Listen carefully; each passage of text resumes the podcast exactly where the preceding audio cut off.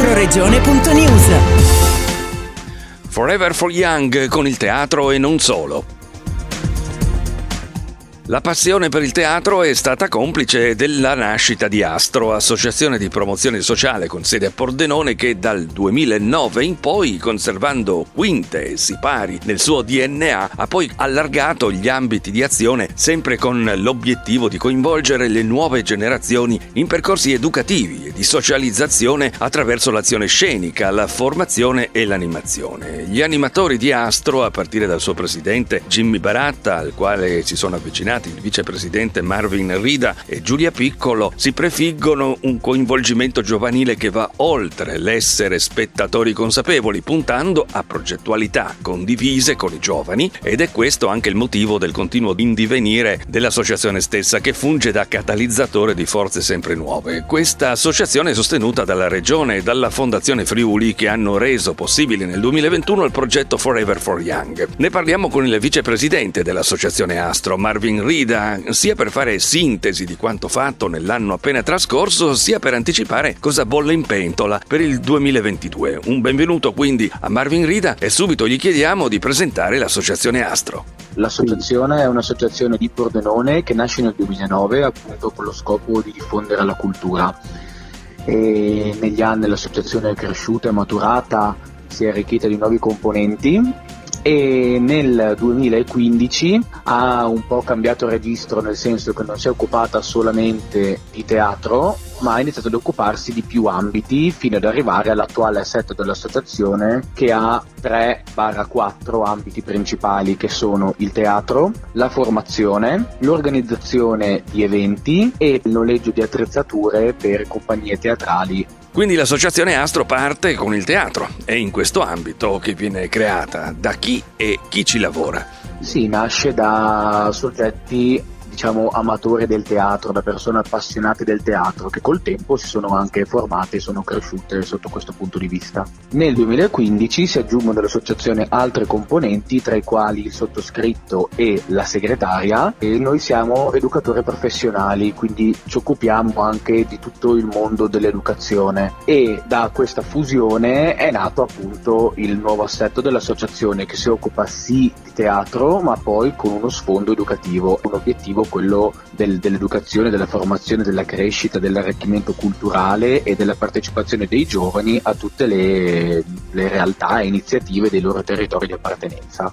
Come viene data concretezza agli scopi dell'associazione Astro?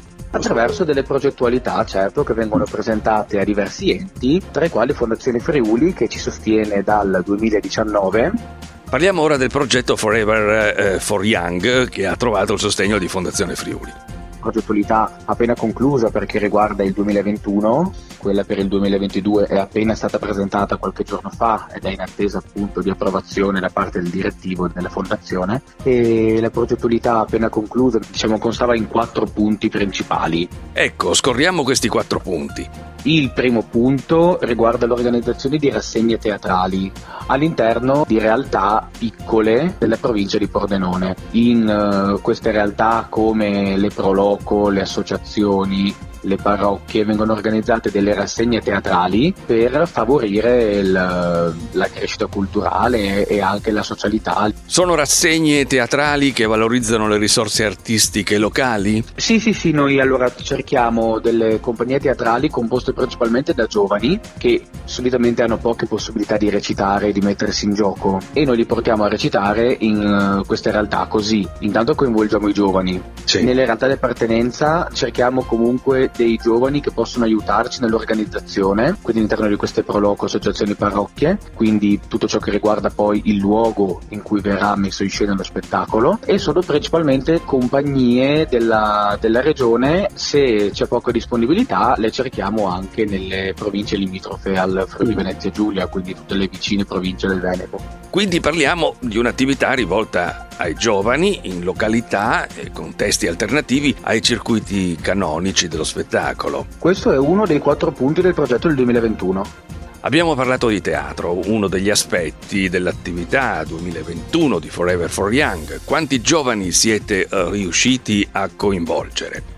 Uh, in totale, nell'intera durata del progetto, circa 150. Ripercorriamo in sintesi gli altri pilastri del progetto Forever for Young. Il secondo aspetto riguarda la formazione dei giovani associati all'interno della nostra associazione, perché se noi, membri del consiglio direttivo, siamo sì giovani, oserei dire, siamo tutti attorno ai 30 anni, ci sono anche associati più giovani che provengono dalla nostra scuola triennale di teatro e dall'atelier triennale di teatro si chiama. La scuola, come puoi immaginare, è ferma ferma da due anni per, per, i motivi legati al Covid. Questi ragazzi all'interno dell'associazione provengono dal, dai tre anni di atelier. Dopo questi anni hanno deciso di rimanere in associazione per produrre degli spettacoli loro, per recitare, per far parte della vita associativa appunto.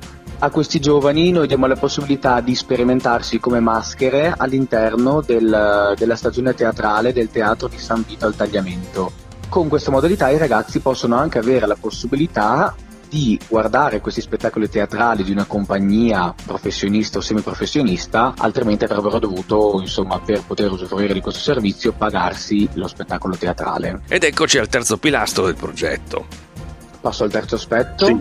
che era una formazione tecnica, quindi dei corsi di contabilità e fiscalità delle associazioni ah. tenuti dal presidente della nostra associazione Gibi Baratta. Sostanzialmente come immagino lei sappia, negli ultimi anni sta cambiando un po' l'assetto normativo delle associazioni di promozione sociale, perché c'è stata l'approvazione delle normative del terzo settore e quindi noi in qualità di APS ci siamo formati ed informati e il nostro presidente che è anche commercialista si è specializzato nella contabilità e fiscalità degli enti del terzo settore. Quindi ha lanciato dei corsi aperti a tutte le associazioni, sì, tutte le APS, quindi quelle che prevedono associazioni culturali, associazioni sportive dilettantistiche, eccetera, che rientrano tutte all'interno del calderone delle APS. Abbiamo organizzato questi corsi per dare la possibilità agli associati, ai vari direttivi dell'associazione di poter redigere in autonomia questi bilanci senza dover necessariamente ricorrere poi all'aiuto di consulenti esterni. E in questo ambito avete avuto soddisfazioni, partecipazioni? Abbiamo avuto molta soddisfazione perché eh, non ci aspettavamo una così buona riuscita. Noi siamo partiti con un corso regionale e per il Friuli Venezia Giulia, in realtà anche per il vicino Veneto e c'è stata una larga partecipazione. Bene. Vista la buona riuscita del corso, poi si è sparsa la voce e abbiamo allargato con un successivo corso aperto a tutte le associazioni d'Italia. Mm, anche il secondo corso ha avuto una larga partecipazione e a questo punto il Presidente ha a che fare con più associazioni di, di molti posti dislocati in Italia, di molte regioni. Siamo arrivati all'ultimo aspetto.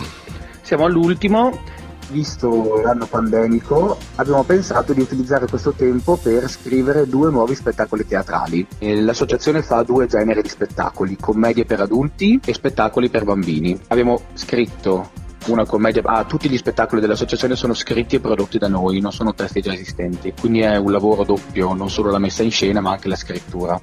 Teatro classico o sperimentale?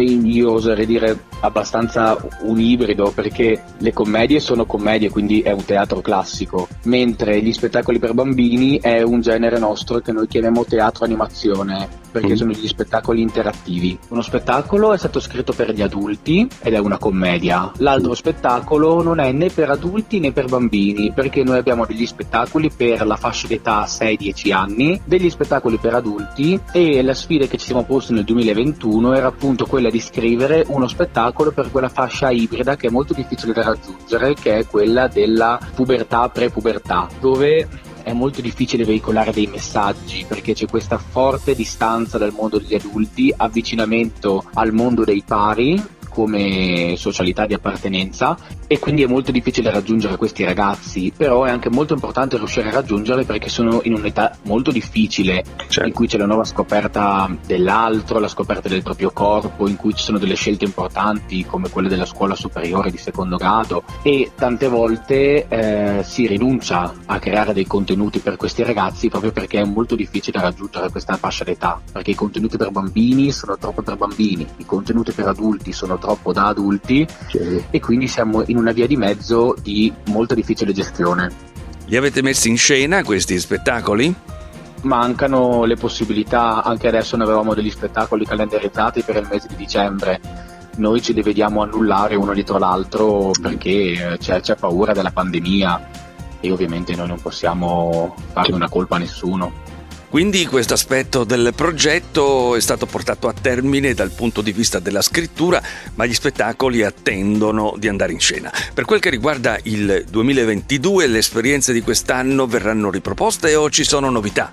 Allora, il progetto 2022... Eh del quale si è stato presentato attualmente alla Fondazione Friuli, però non è, non è ancora stato deliberato insomma, l'approvazione o meno. E ci concentriamo principalmente su un punto. Il progetto si chiama Ripartiamo da voi, perché abbiamo osservato in questi anni che c'è una grande diminuzione della partecipazione al mondo del volontariato da parte dei giovani, ma anche da parte degli adulti, e questo è esploso con la pandemia. Quindi noi l'obiettivo che ci diamo col prossimo anno è è quello di regalare dei servizi nostri dell'associazione a delle realtà del volontariato della regione, anche delle, delle vicine province del Veneto come sempre.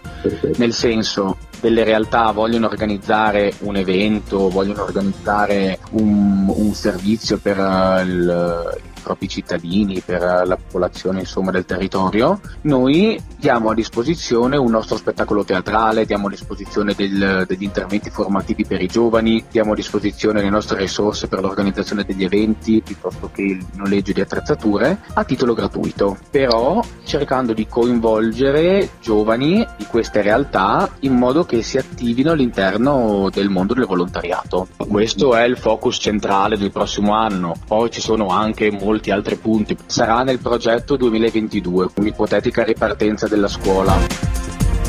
Salutiamo Marvin Rida, ricordiamo che tutte le informazioni sull'attività dell'associazione si possono trovare sul sito associazioneastro.it. Euroregione.news